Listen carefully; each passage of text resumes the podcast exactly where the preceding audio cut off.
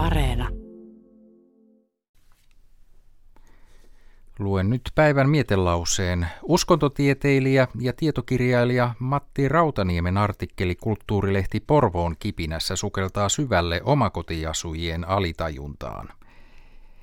Näennäisen arkiset asiat voivatkin olla osa jotain outoa, mystistä rihmastoa. Jos kävelet vanhalla omakotialueella ja pidät silmäsi auki, alat vähitellen huomata merkkejä tällaisesta kasvustosta. Se voi olla jotain niin viatonta kuin vajan seinää reunustava rivi höpsöjä kumisaappaita, joista sojottaa rivoja puunkarahkoja. Se voi ilmetä lukemattomina puutarhatonttuina, joiden määrää on mahdotonta ymmärtää järjellä. Ehkä näet jonkin rapistuvan rintamamiestalon pihalla villiintyneen puutarhan, joka muistuttaa enemmän pakanallista uhrilehtoa kuin lifestyle-lehtien versiota unelmapihasta.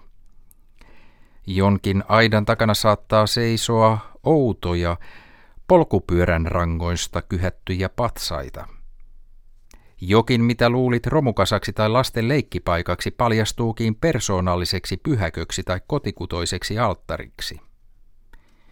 Tämä kaikki on niin tavanomaista, ettei sitä tavallisesti edes huomaa. Se on helppo, helppoa kuitata arkisena mauttomuutena. Se kuitenkin kertoo jostakin, mikä sotii kulttuurimme yhdenmukaistavia voimia vastaan, ihmisten syvästä pitkälti tiedostamattomasta tarpeesta antaa muoto sisällään velloville alkukantaisille voimille, luoda yhteys sisäisen ja ulkoisen todellisuutensa välille.